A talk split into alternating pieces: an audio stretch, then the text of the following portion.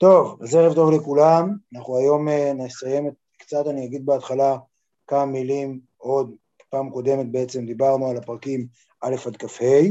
אני אגיד כמה מילים על החטיבה, שבעצם אנחנו בתוכה, שהיא החטיבה שעוסקת בשמחה ועצבות. החטיבה התחילה בפרק כ"ו, תכף אני אקרא כמה מילים מפרק כ"ו, והיא נמשכת עוד שניים או שלושה פרקים קדימה. כלומר, עד סוף פרק, אה, עד סוף פרק אה, ל"ד בעצם. כלומר, עוד פרק אחד יש לנו בחטיבה הזאת, חטיבה שעוסקת בשמחה ועצמות, שזה נושא מאוד מאוד משמעותי בחסידות, אבל כמו שנראה, בעל התניא, כמו דברים רבים, ממש לא עושה, לא מתייחס לחטיבה הזאת, לא מתייחס לנושא השמחה והעצמות אה, באופן רגיל. אה, זה ממש לא ספונטני, קודם כל, ואני אכנס רגע למאפיינים היותר ספציפיים, אז רגע אחד אני אקרא, אני אקרא קצת קטע קטן מפרק כ"ו, שהוא ההתחלה של החטיבה הזאת, אה, ואני אגיד על זה מילה. ברם, כגון דת, זה למדנו כבר בשנה שעברה. ברם, כגון דת צריך להודוי כלל גדול, להודיע כלל גדול. כי כמו שהיא ניצחון לנצח דבר גשמי, כמו שני אנשים המתאבקים זה את זה, זה עם זה להפיל זה את זה, הנה הם האחד הוא בעצלות וכבדות, ינוצח בקל ויפול, גם אם הוא גיבור יותר מחברו. ככה ממש בניצחון היצר, אי אפשר לנצחו בעצלות וכבדות הנמשכות מעצבות ונתום הלב כאבן. כי אם בזריזות הנמשכת משמחה ופתיחת הלב וטהרתו, מכל נדנות, דאגה ועצב בעולם. כלומר, כשהוא פותח, בואו נגיד שנייה את ההקשר, בעצם עד סוף פרק כ"ה, כל מי ששמע שבוע שעבר גם את החזרה, התניא מגדל בן אדם חרדתי. בן אדם שהוא כל החיים שלו מרגיש שהוא על פי תהום, או שהוא, או שהוא נופל לתהום, או שהוא, כלומר שהוא ממש על חבל צר מאוד, שהוא לא יודע לאן הוא שייך, שהוא כל הזמן במתח מתמיד. זה חיים, הוא מתאר כאן חיים שהם במלחמה מתמדת. עכשיו, כאשר בן אדם במלחמה מתמדת, והוא כל החיים לעולם יישאר שם, הוא לעולם לא ינצח את המלחמה הזאת, אלא הוא רק ינצח קרב ועוד קרב, אז הוא בעצם מנטרל את הדבר הכי משמעותי שיכול לגרום שמחה, שזה סיפוק על התקדמות. התניא לא מבטיח שום התקדמות, דיברנו על זה הרבה, בשונה ממסויד ישרים שמציע איזה מסלול התקדמות, ואתה מרגיש יותר טוב ממה שהרגשת אי אז, בתניא אין שום מסלול התקדמות. לעולם הבינוני, האדם הרגיל, האדם, האדם הנפוץ, לעולם כל הזמן נמצא באותו מאבק, האם להיות שייך לסטרא אחא, או להיות שייך לצד הקדושה. האם להיות מחובר לאלוהים, או להיות מחובר רק לעצמו ולצרכים ולמאהבים שלו. וזה לא משנה בין כמה ולא משנה כלום. מבחינת אני אין שום התקדמות. עכשיו, מאבקים משתנים, המאבקים משתנים בין אדם לאדם, המאבקים משתנים בגיל. יכול להיות שכשאתה בן שבע, שבע לא נחשב, אז הוא שבע אין נפש אלוקית, אבל יכול להיות שאתה בן ארבע עשרה, אתה מתלבט האם אה, להבריז משיעור, או האם אה, להתחצף להורים שלך, וכשאתה בן אה, ארבעים אתה מתלבט אם לצרוח, מצליח להתאפק אם לצרוח על הבן שלך, אבל זה גילוי של אותו דבר. אז לכאורה השמחה הכי בסיסית שיש בעבודת השם, זה שמחת הסיפוק, איננה כאן. אומרים הרבה פעמים על ריצה, לא יודע, יש אנשים שנהנים מריצה, הם זרים לי, למרות שאני רץ כבר לא מעט זמן, אני, ריצה היא כמעט אף פעם לא כיפית. הכיף הגדול הוא אחרי. כמעט כל מי שרץ יגיד לכם שהשמחה זה הסיפוק של אחרי. אז תחשבו שרצים כל הזמן, לעולם לא מפסיקים את הריצה, וגם אין את הסיפוק של אחרי, כי לא התקדמת בכלום. כמו לרוץ על, על גלגל כזה של עכברים. ולכן התניא אומר, אם ככה, אז איך יש שמחה? מה השמחה אם אתה, אה, אה, אם אתה לא מתקדם? ועל הצורך, על הקושי האנושי והקיומי הזה, עם זה התניא מתעסק בכל הפרקים האלה. אבל הוא קודם כל אומר שבשביל לנצח, שזו המטרה שלו, אי אפשר אה, להיות בעצבות וכבדות הלב. אי אפשר, כי זה הדבר שהוא בוודאי ימנע, יגרום להפסד. ולכן התניא מקדיש פרקים רבים, מקדיש פרקים רגיבים להסביר על למה חייבים לסמוך, למה אין שום סיבה להיות עצוב. עכשיו, הוא כן יבחין בין עצבות, הבחנה מוכרת גם אצל רבי נחמן ועוד עשרים רבים, בין עצבות לבין סוג של שברון לב. מותר לעשות חשבון נפש. אבל דבר, אני אגיד עכשיו ממש כמה נקודות קטנות ואז נגיע לפרק שלנו. נקודה ראשונה, בעיני התניא, אה, כל עצבות שעולה בנו באופן ספונטני, כלומר פתאום אתה מרגיש דכדוך, או עשית משהו רע, אתה מרגיש נקפות מצפון, כל עצבות שעולה בך באופן ספונטני, צריך, לחשוד בה מיד. רוב הסיכויים שהיא העצה של היצר, כמו שאומר, להנמיך אותו עוד יותר. כאשר בן אדם קם ב-11 בבוקר ומרגיש נאחס עם עצמו, אז, והוא התפלל שחית איומה ונוראה, וכעס על אשתו כי הוא נרגע, כועס על עצמו, סביר להניח שהוא גם מתפלל מנחה וגם יצעק על הילדים שלו. כלומר, הכעס העצמי הוא בדרך כלל, הכעס העצמי והעצבות והמצפון הם בדרך כלל הופעה של, התניא אומר שזו מזימת היצר. ולכן כמעט כל עצבות ספונטנית, התניא פוסל אותה. נגיד את זה ככה ככלל אצבע, באופן כללי אה, צריך לחשוד מאוד מאוד בעצבות, צריך לחשוד מאוד מאוד בכל מה שקשור לרגישות אשם, למצפון, והתניא מרשה לנו להשתמש בכלי הזה באופן נדיר מאוד, באופן מבוקר מאוד, בחמישי בלילה, פעם ב- לעשות חשבון נפש, בשום צורה ספונטנית. אם העצבות מגיעה באופן ספונטני, אז או שאתה בעצם הופך אותה, אה, ל, ל, אתה באופן מלאכותי מגדיר על מה אתה עצוב, אבל אם סתם פתאום אתה מרגיש רע על העבירות שעשית, רוב הסיכויים שזה הצד העצר, הוא אומר פשוט תניח את זה מאחור. הוא באופן ממש גורף אומר תעזוב את זה. והתניא אומר שלא יהיה לך מצפון, שלא תהיה לך אשמה. וזה בסדר גמור שיש לך בעיות בעבודת השם. הוא אומר דבר מאוד יפה באחד הפרקים, זה שאתה, אה, שיש לך... זה לא שאם אה, פחדו בציון חטאים, זאת אומרת, אם יש לבן אדם איזשהם רגשות שליליים של פחד, פתאום נופל עליו איזשהו פחד, אז אומרים, כנראה שהמקור הוא החטאים שלך. ואותו דבר, בן אדם שיש גם, אה, לא זוכר מי אומר את זה, אבל כאילו שבאמת אם פתאום נוחתת לאדם איזושהי עצבות, והוא לא מבין מה, מה מקורה, הוא בדיוק הפוך מהתניא, הוא אומר, כנראה שזה הצער, הנשמה שלך מצטערת, ופתאום זה עולה לך ולמעלה, ועכשיו אתה צריך... אה, זה, אז... כמו שכבר אמרתי כמה פעמים, התניא ממש לא סומך על רגשות ספונטניים. שמעתי סטנדאפיסטית השבוע, אני לא זוכר את שמה, אני ממש מתנצל, שאומרת, אל תסמכו בחיים על הלב שלכם. אם הלב היה כזה חכם, הוא היה מוח. אה, אה, זה, כלומר, זה, הוא ממש לא סומך על הגדולים ספונטניים, ולכן הוא אומר, עזוב אותך, זה בדרך כלל סימן רע, והוא ממש, הפרקים האלה ממש אותי, ממש הפרקים הכי משמעותיים עבורי בתניא, בינתיים, ושאומרים בעצם, רגשות אשם ו, אה, אה, ומצפון, בדרך כלל צריך לחשוד בהם. עכשיו, הוא אומר יותר מזה, זה מה שאמרתי קודם, הוא אומר שאתה נועד, נועדת להיות בחיים שיש בהם כל הזמן חיכוך. ולכן העובדה שאתמול נפלת, העובדה שפישלת, זה חלק מהסיפור. הוא אומר משפט מאוד יפה, אבל אני לא בראתי את עצמי. זה לא אני עשיתי אותי. אני לא עשיתי אותי שכל הזמן בא לי דברים איומים. אני לא עשיתי את עצמי שאני כזה, כזה מפוצל. אני בינוני, אני בן אדם שכל הזמן יש בתוכו חיכוך, והעובדה וה, שאני לא עשיתי את עצמי הופכת אותי, וזו הנקודה המאוד משמעותית, נראה את זה גם בפרק הקרוב, אני בעצם, אני אה, ההזדהות שלי היא בקוסמוס, ואני זירה של, של התגוששות בין הכוחות הסדרה אחת שבעולם לבין כוחות הקדושה. ובתוך ההתגוששות הזאת אני זירה, אני מוצב, מוצב כמו מוצב צבאי, שבו יש כל הזמן חיכוך. המטרה שלי שהוא לא ייפול לרגע אחד בידי האויב. אבל העובדה שכל הזמן מתקיפים אותו, לא מצביעה על זה שהוא מוצב בעייתי. להפך, זה מפרגן לי על זה שהציבו אותי במקום כזה אה, מורכב. אם חייל ששמים אותו בבקעת הירדן באיזה מקום משמים, צריך להגיד, כנראה הגדוד שלי די מאף. אבל חייל ששמים אותו בהר דוב או בחברון או במקום קצת, בעזה אפילו, במקום קצת יותר סוער, צריך להגיד, וואלה, זכיתי להיות במקום הכי מורכב ביטחונית, וכנראה זה מעיד על דומים. בן אדם שכל הזמן יש לו נפילות והתלבטויות וקשיים, צריך לשמוח.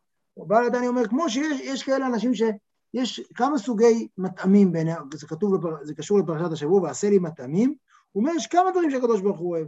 יש מטעמים, שכמו שיש אנשים שאוהבים אוכל מתוק, הצדיק נותן לקדוש ברוך הוא אוכל מתוק, כל הזמן מתוק, מתוק, מתוק, אפשר להשתגע. הבינוני, הבן אדם שיש לו מלחמה, נותן לקדוש ברוך הוא מאכלים חמוצים, חריפים, מרים, זה אוכל, זה הרבה יותר עשיר. וזה מה שהבינוני נותן, מאכלים הרבה יותר מורכבים.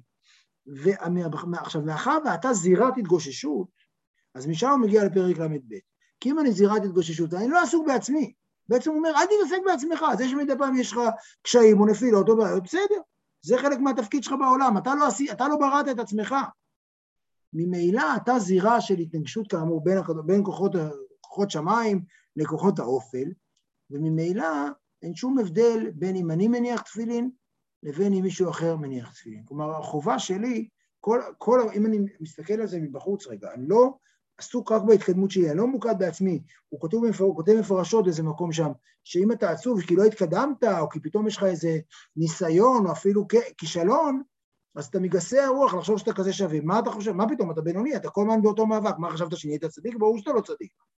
אז ממילא, אז עם העובדה שאני לא רק חושב על עצמי ועל ההתקדמות שלי, אני, אני חושב על העולם, חושב על הקדוש ברוך הוא בעולם, ואומר, טוב, היה פה אירוע של התנגשות בין הסדרה על הקדושה, והפעם היה קשה, אבל ניצחנו, הפעם היה קשה, אפילו קצת הפסדנו. אז ממילא זה לא משנה בין האדם לאדם אחר, כלומר, וזה מביא אותו לאהבת ישראל. כלומר, אהבת ישראל אצלו זה אחריות. זו אמירה שבעצם אין הבדל ביני ובינך. העובדה שאני כרגע, אה, כאמור, שמרתי שבת, היא בדיוק, חשוב לי שכל אחד אחר ישמור שבת בדיוק כמו שחשוב לי שאני אשמור שבת. כי זה אותו דבר, כי אני לא עסוק בעצמי. אני עסוק במה קורה לקדוש ברוך הוא בעולם. וזה בעצם, אני בקצרה רבה מבוא לפרק הקרוב, שהפרק הקרוב הוא פרק, אני לא יודע, בעונה הקודמת דיברתי הרבה על זה שהתניא יש לו הרבה פרקים ככה מאוד לא חסידיים, וזה פרק חסידי, אפילו אפשר אולי ללמוד אותו כיחידה עצמאית וזה די נדיר. אז בואו נלמד פרק ל"ג. ביקשו ממני, אחרי ששבוע שעבר הבאתי את המצגת, להביא גם כן גרסה מנוקדת. בהמשך, מי שיש לו הערה על זה, מי שרוצה לקבל, שאני כן אשתמש בספר התניא אה, בסריקה של ספר התניא המקורי, לא אכפת לי, היום ננסה בזה ותגידו לי אם זה עושה יותר אה, נחת. עוד זאת, עכשיו הוא שוב, הוא נותן הרבה טעמים איך לשמוח. כי המטרה שלו זה שתשמח. בעיניו כל נדנות דאגה ועצב בעולם, כמו שאמר כאן, זה בעיה. עכשיו, גם דאגה של קדושה, בעיניו זה אותו דבר. צריך להיזהר מהם. כל דבר כזה, בן אדם צריך קודם כל, השמחה היא מה שיאפשר לו לנצח. עוד זאת תהיה שמחת הנפש האמיתית. מה עוד יכול לגרום לבינוני לשמוח? הדימוי של הבינוני שוב הוא כמו רבקה, והתרוצצו הבנים בקרבה. היא לא, ולכן היא לא יודעת מי היא. זה משגע אותה, היא לא יודעת מי והיא לא מתקדמת. הדבר הזה שאין סיפוק הוא דבר מטריף, הוא דבר שכל השמחה של עבודת השם כמעט הולכת. אני לא מתקדם אני את הדבר הזה, מה השמחה? עוד זאת תהיה שמחת הנפש האמיתית. ובפרט כשרואה בנפשו בעיתים מזומנים שצריך לזככה ולהעירה בשמחת לבב. כלומר, לפעמים בן אדם מרגיש שהוא צריך פוש של, של שמחה. הוא קצת מדוכדך, הוא קצת, הוא לא, הוא לא עצוב, אבל הוא לא ביום טוב.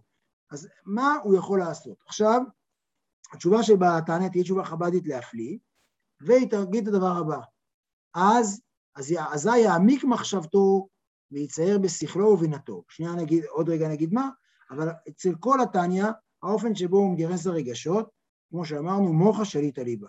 הרגשות, אנחנו שולטים בהם, הם לא שולטים בנו. זו הגישה הבסיסית של בעל התניא. עכשיו, אני יודע שבימינו זה מאוד, זו גישה מאוד לא נפוצה, ואנחנו מאוד מאוד בעולם שהעניין הרגשי, והיום במערכת החינוך מדברים על סל, והדבר הזה נמצא מאוד חזק, להקשיב לרגשות והכול. בעל התניא אמנם מקשיב לרגשות, אבל הוא אומר להם, סליחה, אני מנהל אתכם, לא אתם מנהלים אותי. וכאשר הוא אומר להם, אני מנהל אתכם, אני חושב שהוא מאפשר לנו קצת לנשום בתוך המצב הזה של הקשב האינסופי היום שיש רגשות, הוא מביא אפשרות אחרת. אזי יעמיק בשכלו, יעמיק במחשבתו ויצייר בשכלו. אני אגיד על זה עוד מילה, שאצל נתניה העבודה הכי משמעותית זה עבודה שבשכל. לחשוב ולהתבונן, מדברים על חסידי חב"ד שיושבים שעות רבות, וממש עובדים עבודה שכלית בשביל לצייר תמונה של אלוהים. צריך להבין, לצייר אמונה באלוהים. האמונה בקדוש ברוך הוא איננה ספונטנית. אנחנו לא, בעיני התניא, שוב, ספונטניות נחמד. אם מישהו קם בבוקר ומרגיש את אלוהים עליו, בסדר, אולי הוא מרגיש את אלוהים עליו, אולי כמו שיש את הסיפור הידוע של רבי נחמן, זה החתול שמגרד בדלת. בעל התניא ממש לא מתלהב לא מהבנות ספונטניות ולא מרגשות ספונטניים. ולכן הוא מבקר, אומר, זה, ברור שאתה לא מאמין באלוהים, למה שתאמין באלוהים אם לא התאמצת להבין באלוהים? מצוות אמונה בעיני התניא היא מצווה שבה אתה משקיע עבודה שכלית, לצייר בשכלת, בשכלתו ובינתו, בשכלו ובינתו עניין, כלומר לעבוד על להבין את אלוהים. עניין ייחודו יתברך האמיתי. כלומר, הדבר שבן אדם רוצה לעשות, שהוא רוצה לסמוך, הוא צריך להבין ייחודו יתברך האמיתי. איך הוא ממלא כל עלמין, עליונים ותחתונים. איך הקדוש ברוך הוא ממלא את כל העולמות, עליונים ותחתונים.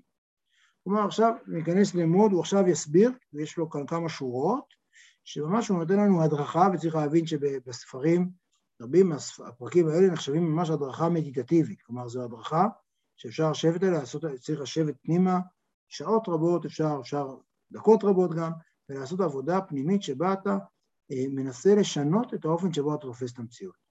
שבו בעצם אה, אה, זה כמו להסתכל דקות ארוכות על ציור שהוא בדו-מימד, ואז פתאום אתה רואה שהוא בתלת מימד. זה בעצם ההצעה שבה אני מציג, שבסופה התפיסה של העולם שלפניך משתנית לגמרי. מה שאתה רואה, אתה כבר לא, אתה רואה אחרת לגמרי. אז בואו נראה מה הוא ממליץ בתוך, ה, בתוך התהליך הממש מדיטטיבי הזה, התהליך השכלי הזה הוא ממליץ.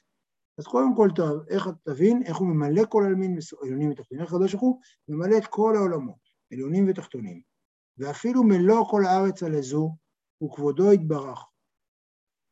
כלומר, כל מה שאתה רואה מסביב, הוא, תחשבו שזה דמיון מודרך, כל מה שאתה רואה הוא גילויים של אלוהים. כל מה שאתה רואה מסביב, כל האנשים, כל הדברים, כל התנועות, כל הערים, כל הגבוהות, כל הימים וכל הנחלים. וכולה קמי כלא חשיב ממש. כולם לפניו לא נחשבים בכלל, כלומר כולם לפניו הם רק סוג של מבעים שלו, הם לא נחשבים בפני עצמם, הם ביטויים של ההופעה שלו עצמו. והוא לבדו הוא בעליונים ותחתונים ממש, כמו שהיה לבדו קודם שיש ימי בראשית. כלומר, העובדה שכרגע יש כאן כל מיני דברים בעולם שנבראו בעולם, יש בני אדם ויש חיות, לא מצמצמים את נוכחותו בכלל, רק ביטויים שלו הוא, כלומר הוא התלבש בעוד דברים, אבל הוא עצמו עדיין לבד לחלוטין, כלומר זה לא, זה ביטויים, הכל ביטויים שלו, הכל ביטויים שלו, ובעצם זה לא יצר שום שינוי מהותי בו, זה פשוט גילוי שאנחנו רואים דברים אחרים. וגם במקום הזה, שנברא בעולם הזה, בעולם שלנו, השמיים, הארץ וכל צבאם, היה הוא לבדו ממלא המקום הזה. כלומר, הוא תמיד היה כאן לגמרי, וגם אתה, כן, הוא לבדו בלי שום שינוי כלל. כלומר, גם עכשיו הוא לגמרי פה, לגמרי באופן טוטאלי, אין שום שטח נקי מנוכחותו. כלומר, הפוך, הנוכחות, אני אגיד, בעצם ההיפוך המחשבתי שבא הדני אומר לנו, ואני אנסה, תוך כדי שאני קורא את זה איתכם, אה, גם לנסות לחשוב על זה בעצמי, ולא רק להסביר את זה, אלא לחוות את זה, ומה שהוא אומר כאן כרגע, הוא אומר, אתה רגיל לחשוב שיש, שיש עולם, ואולי יש אלוהים שמדי פעם מציץ בעולם, באיזו התרחשות ניסית, בקריאת ים סוף, או פתאום, לא יודע מה, אה, באיזו תאונת דרכים, האוטו שלך יסתובב באוויר ולא יתנגן, לא נחת בדיוק. זה האופן שבו אנחנו תופסים. ואתה אומר, מה פתאום? העולם כולו הוא קודם כל אלוהים. זה שיש עולם, תתאמץ, תשפשף את העיניים, אולי אתה צריך לראות קיום של דבר קיים בפני עצמו. אבל הדבר הבאמת קיים זה רק אלוהים. וזו תפיסה חב"דית מאוד מאוד משמעותית, מאוד חשובה, שבה בעצם הוא הופך את העולם. שבו בעצם הדבר הקיים באמת הוא רק אלוהים. העולם הוא אשליה, הוא אשליה אופטית, שהקדוש ברוך הוא יצר אותה משכל מיני סיבות שבהמשך עוד נדבר עליהן. אבל העולם הוא ככלל, הוא אשליה אופטית, ולכן העולם שלנו, אנחנו רגילים לקרוא לו יש מאין. כלומר, שהוא, אבל בעצם בעיני התניא, הוא, אה, אה, היש הוא הקדוש ברוך הוא, העולם הזה הוא עין מיש, הוא הפוך, הוא הופך את העסק. וזה בעצם ההצעה שלו כאן. וגם המקום הזה שנברא בעולם הזה, והארץ וכל צבאם, היה הוא לבדו ממלא המקום הזה, וגם אתה כן הוא לבדו, בלי שום שינוי כלל. אותו דבר, הוא נמצא כאן באותה מידה. אגב, זה, כל מי, זה מחלוקת גדולה של האם צמצום כפשוטו או לא כפשוטו, וכמובן כאן הוא מדבר שבצמצום לא כפשוטו. זה לא שהקדוש ברוך הוא צמצם את עצמו והשאיר מקום ריק ממנו. אלא המקום הזה מלא אותו והוא לא נעלם ממנו. מפני שכל הנבראים בטלים אצלו במציאות ממש. כי ביטול אותיות הדיבור והמחשבה במקורם ושורשם. עכשיו יש פה שני משלים, אחד שקשור לאותיות המחשבה, אחד שקוראים לשמש ולאור של השמש, הם לא קלים תמיד להבנה, אבל בכל זאת נסביר אותם. ההסבר, המשל הראשון, זה, נקרא אותו רגע, אה, כי ביטול אותיות הדיבור והמחשבה במקורם ושורשם הוא מהות הנפש ועצמותה, שאין עשר בחינותיה, חומה בין הדעת וכולי, שאין בהם מבחינת אותיות עדיין קודם שמתלבש בלבוש המחשבה. כלומר, הרעיון הוא כזה, האות האחת, דמיינו שאתה אומר, שאתה חושב במחשבה על אות של מחשבה, על מילה בראש שלך, או מילה אתה ממש מוציא מילה. אז כמו שאין קיום למילה בלעדיך, אז ככה אין קיום למילה, לעולם בלי אלוהים. העולם הזה הוא כמו מילה אחת של אלוהים. עכשיו, תחשבו על הפער בין מילה אחת לבין כל המחשבות וכל המחשבות שחשבתי אי פעם. הפער הוא כמעט אינסופי, הוא לא אינסופי, אבל הוא כמעט אינסופי, כי כאשר אני אומר מילה אחת, או אומר, חושב מחשבה אחת, לי יש בתוכי אין ספור מחשבות שאני יכול לחשוב ולא אמרתי. אז המילה הזאת היא לא, לא, זה לא שאני מוציא כוח ממני ואומר מילה. המילה הזאת היא כלום לעומתי.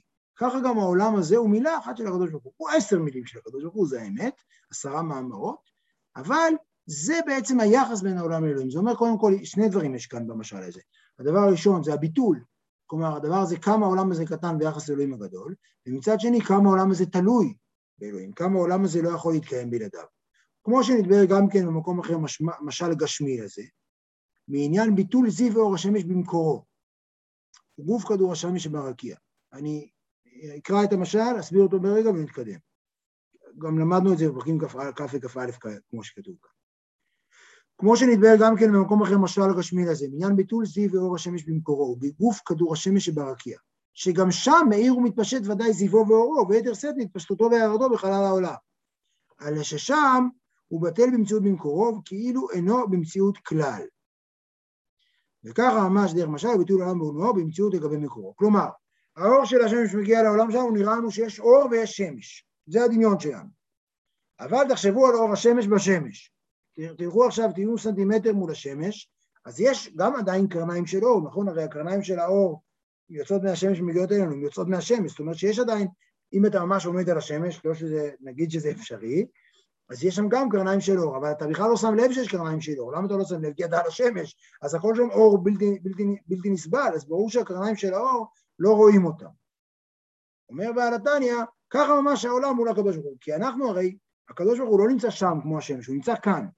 אז זה הערה שיוצאת ממנו, היא בטלה לחלוטין אליו כל הזמן, כי השמש נמצאת כאן, זה כמו הערה עליו. לא משנה אם זה מובן לגמרי או לא, הרעיון הבסיסי הוא שהעולם שלנו, יש בו שני דברים. מצד אחד יש בו תלות מוחלטת באלוהים, מצד שני מול אלוהים הוא לא קיים, שום, הוא מתפוגג מול הנוכחות שלו. למה העולם בכל זאת לא מתפוגג? הוא דיבר על זה שם. הקדוש ברוך הוא החליט שהעולם לא יתפוגג. אבל על פניו העולם שלנו, אלוהים, הנוכחות שלו בו היא מוחצת, היא מוחצת ומלאה והיא לא תלויה בנו בכלל. והדבר הזה הוא מאוד משמעותי בהמשך הפרק. וככה ממש דרך משל, הוא ביטול העולם ומולו במציאות לגבי מקורו. העולם שלנו הוא בטל במציאות. בטל במציאות זה לא, הקדוש ברוך הוא אני משתחווה לך. הקדוש בטל במציאות אומר, אני, אני, אין אני. זה המשמעות של הבטל במציאות. אני לא קיים. הנוכחות של הקדוש ברוך הוא היא מוחצת, אני לא קיים, אני ביטוי של אלוהים עכשיו. עכשיו, זה יכול להיות מגלומני, אבל זה בכלל לא מגלומני, כי זה קודם כל, אה, זה, זה אומר, אני בכלל שחקן ממשחק אחר לגמרי. עכשיו, הקדוש ברוך הוא בחר שתהיה לי בחירה חופשית, בחר כל מיני דברים, נדבר על זה בהמשך. אבל אה, אה, ככה ממש דרך משל, הוא ביטול העולם לא במציאות לגבי מקורו, שהוא אור אינסוף ברוך הוא, כמו שהתבאר שם באריכות. אז שוב יש פה את המשל של הקרניים של האור, שבעצם השמש, הקרניים, האור של השמש, איננו אה, נוכח ואיננו, מש... לא מרגישים אותו כשאתה על השמש, ואנחנו כאילו על השמש, כי הקדוש ברוך הוא כאן בכל מקום, והוא המשל של האותיות. עכשיו, זה שתי דברים שאפשר, הבעל הדניה מציע פה, שתי עבודות של התבוננות. והנה כשיעמיק בזה הרבה, תמיינו בן אדם, יש סיפור על חסיד חב"ד, שהגיע לאיזה פונדק בלילה מאוחר, ואמרו לו בוא תשב לאכול, הוא אמר לא, אני גמור מהעבוד, אני צריך לקום מוקדם, תנו לי חדר ראשון. אמרו יאללה, יאללה, טוב, תנו לו חדר ראשון. נכנס לחדר, בבוקר מצאו אותו עומד על המיטה, עם רגל על המיטה ורגל על הרצפה, עומד. אמרו לו, מה קרה, לא ישנת? אז הוא אומר, תשמעו, אה, רציתי ללכת ראשון, אבל התחלתי להגיד שמע ישראל, התחלתי להגיד שמע ישראל, התחלתי לחשוב איך השם הוא אחד, הייתי חייב להבין את זה עד הסוף, עד עכשיו, רק עכשיו הבנתי. אז כל הלילה הוא חשב, זה סיפור חב"די מפורסם, לא, אה, לא יודע עד כמה הוא מדויק, אבל הוא ודאי מדגים את הרעיון, שמה זה יעמיק בזה הרבה. ישמח ליבו ותגל נפשו, אף גילת ורנן בכל לב הנפש ומאוד באמונה זו כי רבה היא. כלומר, מה אתה בעצם מגלה? כל התניא הכניס אותנו לחרדה פסיכית. שאתה מחליט אם הקדוש ברוך הוא בעולם או לא, שאתה מחליט אם אתה שייך למלאכת הקדושה או עשית רעך, אתה כל הזמן בהסתר כזה, פתאום הוא אומר לך, תשמע, אתה חושב שאתה כזה דרמטי? זה לא תלוי בך, הקדוש ברוך הוא פה כל הזמן.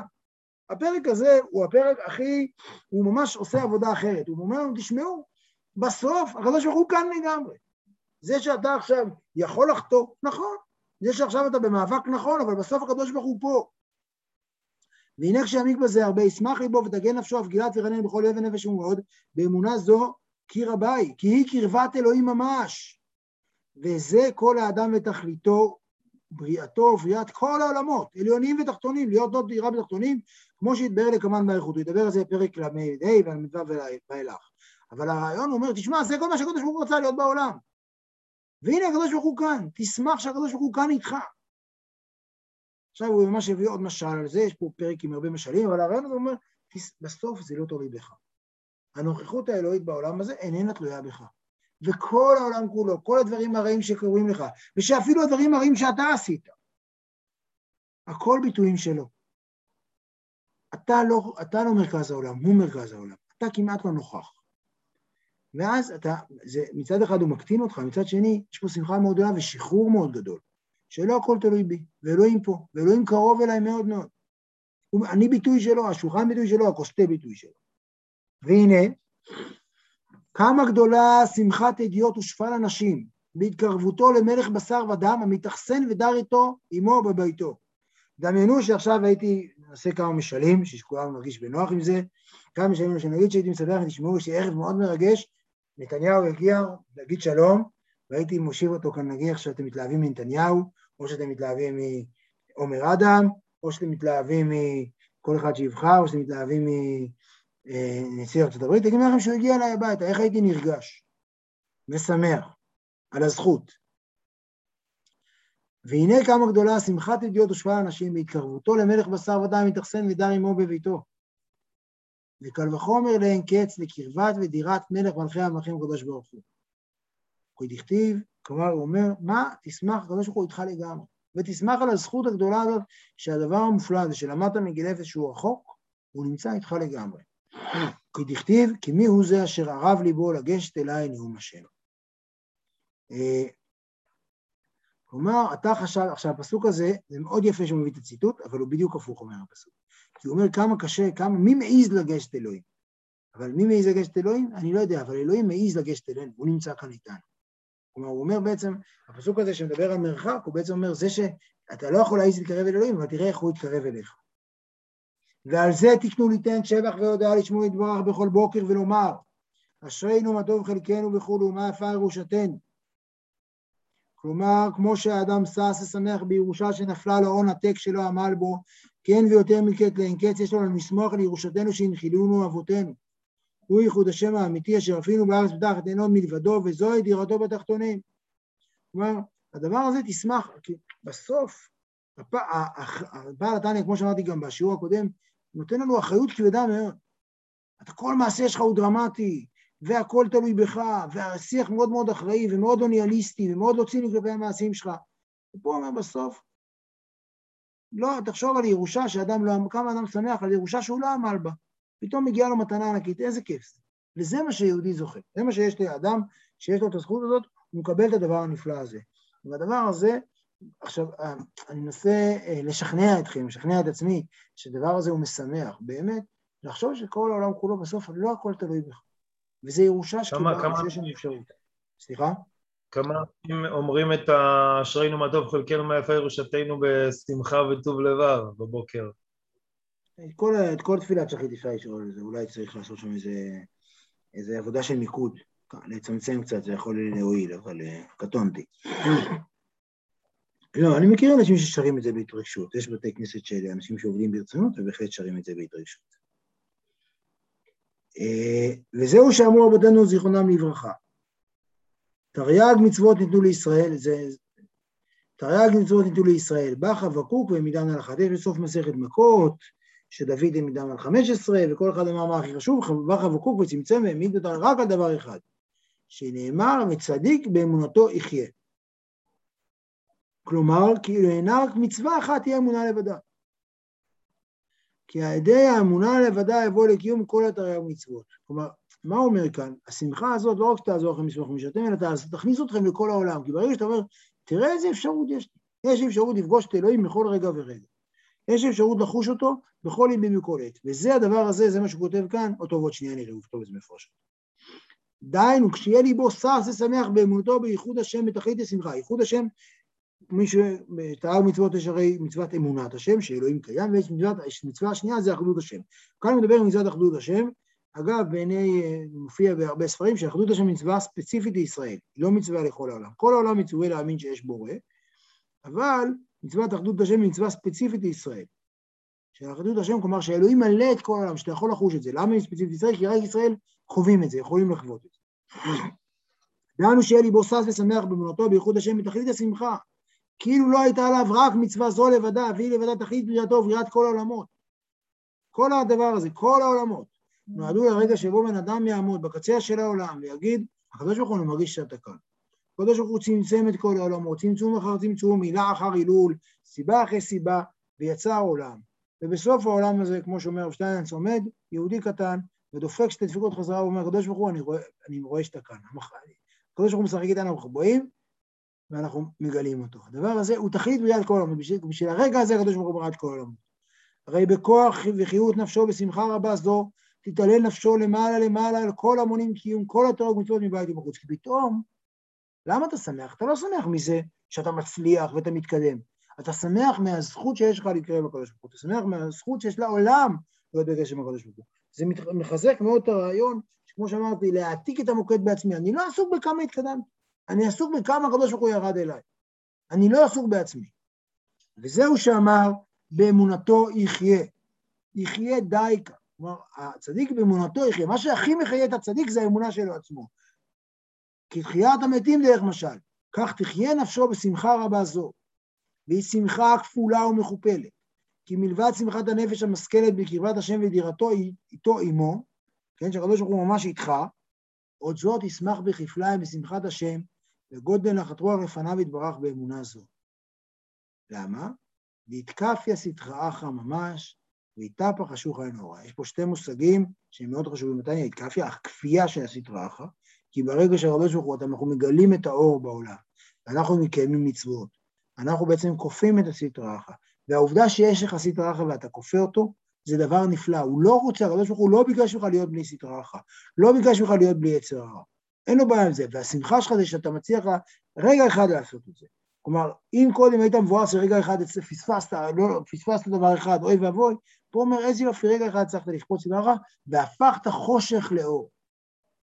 שזה בעצם העובדה, הגילוי הזה בעבודה בעיניים, זה בעצם עבודה אופטית, שאתה מצליח ל- ל- להשתחרר מהאשליה האופטית, שיש עולם, מצליח להשתחרר מהאשליה האופטית, שיש עולם נפרד ושאלוהים לא נמצא כאן, ואתה כן רואה שאלוהים נמצא כאן בכל מקום, הדבר הזה הוא, זה, אתה הופך חושך לאור דרך העיניים שלך, העיניים שלך הם אלה שמוציאות את האור ומזהות את האור בעולם. שהוא חושך הקליפות שבעולם הזה החומרי, המחשיכים ומכסים על אורו יתברך עד את קץ. כלומר, אתה מצליח, בהקשר הזה, אתה מסיט את הווילון. אתה מסיט את הווילון מכוח הרעש. כלומר, הדבר, הד... הבריאה היחידה שיש לה אפשרות לראות או לא לראות היא האדם. הבריאה היחידה שיש לה אפשרות להפוך בהקשר הזה חושך לאור, מכל הבריאה, זה רק האדם. והעובדה שאדם מצליח לעשות מצווה ולשים לב שאלוהים כאן, הדבר הזה הוא רגע שבו אתה הופך חושך לאור, והוא דבר, שוב, הוא לא בגלל, לא אתה התקדמת, זה לא מעניין אותנו שאתה התקדמת, אלא אתה הפכת את חושך הקליפות בעולם הזה החומרי, הפכת אותו לאור. זה הדבר, אנחנו בכלל, כל המיקוד של התניא הוא בכלל לא בהתקדמות של האדם עצמו, אלא במה האדם עצמו עושה בעולם, עושה לעולם. באמצעות האופן שבו הוא רואה אותו, באמצעות האופן שבו הוא מתנהג בעולם. נתקף לסטרא ממש שביתה פרח השוך הנורא, שהוא חושך הקליפות שבעולם הזה החומרי המחשיכים ומכסים על אורו יתברך עד את קץ, כמו שכתוב, קץ שם לחושך, שזה יקרה בקץ הימים, דהיינו קץ הימים, אחרי, בסוף הימים, שיעביר רוח אדומה מן הארץ ונגלה כבוד השם ויראו כל בשר יחדיו כמו שברי כמן. כלומר, זה הקדוש ברוך הוא יעשה בסוף העולם. בינתיים מי יכול במעשינו ובבואותינו לעשות את זה בעולם הזה? זה אדם יכול. ובפרט בחוץ על הארץ. דמיינו את האדם מחוץ לארץ, שזרוק באיזה כפר בבלרוסיה או באוקראינה, כל סביבו קור כלבים או קרח או סתם צהוב, והוא זרוק שם, והוא לגמרי, דמיינו את הסיטואציה, לא יודע, כל מי שכאן היה באיזה אירוע, נסע לאוקראינה, למז'יבוש, יכול לדמיין את זה. את התחושה שאתה בעולם שכולו, שאתה בודד לגמרי בעולם. ופתאום, ופתאום אתה מזהה את אלוהים. ובפרט בחוץ על הארץ, שאוויר ארץ העמים טמא, ומלא קליפות וסטרא אחרא. ואין שמחה לפניו יתברך כאורה ושמחה כיתרון האור הבא מן החושך דייקה. הוא אומר, תשמע, הרגע הזה, שאתה יהודי פשוט, נמצא באיזה כפר, אי שם, ובכל, מרגיש שהכל מלא אוויר ארץ העמים טמא ומלא קליפות וסטרא אחרא, שאתה מצליח לזהות שיש אלוהים, מצליח לקיים מצווה אחת, זה רגע מופלא. כלומר, בשונה מהתניא, שמזהיר אותנו באזהרות חמורות, תיזהר פעם אחת לא ליפול, פה בעצם אומר, תשמע, עצם קיומך, עצם האופן שבו אתה רואה את העולם, ומעשה אחד שלך זה דבר נפלא. וזהו שכתוב, ישמח ישראל בעושיו. פירוש, לכל מי שהוא מזרע ישראל, יש לו לשמוח בשמחת השם, אשר שש ושמח בדירתו בתחתונים, שהם מבחינת עשייה גשמית ממש. כלומר, תשמח, תכף נראה מה זה עושיו, אבל תשמח בזה, בעולם הזה, בעולם, בעולם העשייה תשמח. וזהו שכתוב בעושיו לשון רבים. למה עושיו? יש, יש לנו רק עושה אחד, מה פתאום יש לנו עושיו? למה יש רבים? כי אתה מרגיש שיש לך הרבה, כי אתה בעולם, שהוא עולם הזה הגשמי המלא קליפות וסטרא אחרא, שנקרא רשות הרבים מטורא דפירודה.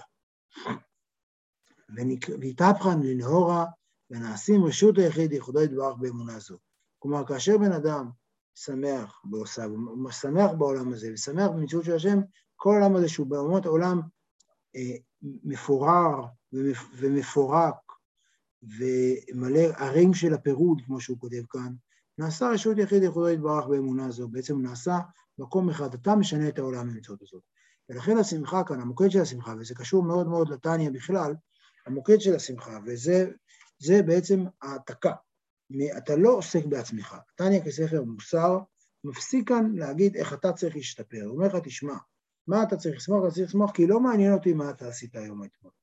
מעניין אותי מה אתה עשית בעולם, מה קרה בעולם, באיזה עולם אתה חי, מה המשמעות של מה שעשית. והדבר הזה הוא שינוי אדיר. עכשיו, ממילא, אגב, מובן החב"דניקיות של למה לעשות מבצע תפילין. זה בכלל לא משנה מי מניח תפילין. וזה ברור, אגב, שיש לי יותר אחריות על עצמי. אבל בתוך האחריות הזו על עצמי, עדיין, אני לא מבואס מזה שאני רגע נופל, כי אני לא, זה לא הנושא, הנושא זה מה קרה בעולם, בעולם של הקדוש ברוך הוא. אני, הקדוש ברוך הוא הוא, הוא, הוא הסיפור. אני אה, אה, סוג של משהו, יצור שיכול בתוך העולם של אלוהים לעשות משהו או לא לעשות משהו. אומרים על אה, משפט חב"די מאוד חשוב, שהוא אולי קשור לפרק הזה, שאנשים חושבים שהעולם, שכמו שאומרים, אה, עולמות בפשיטות ואלוקות בהתחדשות. כלומר שהעולם הוא פשוט שהוא קיים. והקדוש ברוך הוא זה חידוש. כל העבודה שהתניא כאן מציג זה בדיוק עבודה הפוכה, לעשות אלוקות בפשיטות, שברור שאלוהים קיים, בעולמות בהתחדשות, אולי העולם קיים. עצם הראייה הזאת היא הראייה שמשנה את העולם. זה פרק ל"ג, שהוא בעצם מציע חיימים כשמחה, והוא גם כן מתחבר לכל הפרקים הקודמים, שבעצם לא מתעסקים בשאלה כמה התקדמת, כמה נפלת, אלא בשאלה הגלובלית, בסוג של הקוסמוס של הקדושה, המערכת האקולוגית של אלוהים. אז זה הפרק הזה, אני אפסיק את ההקלטה. ערב טוב.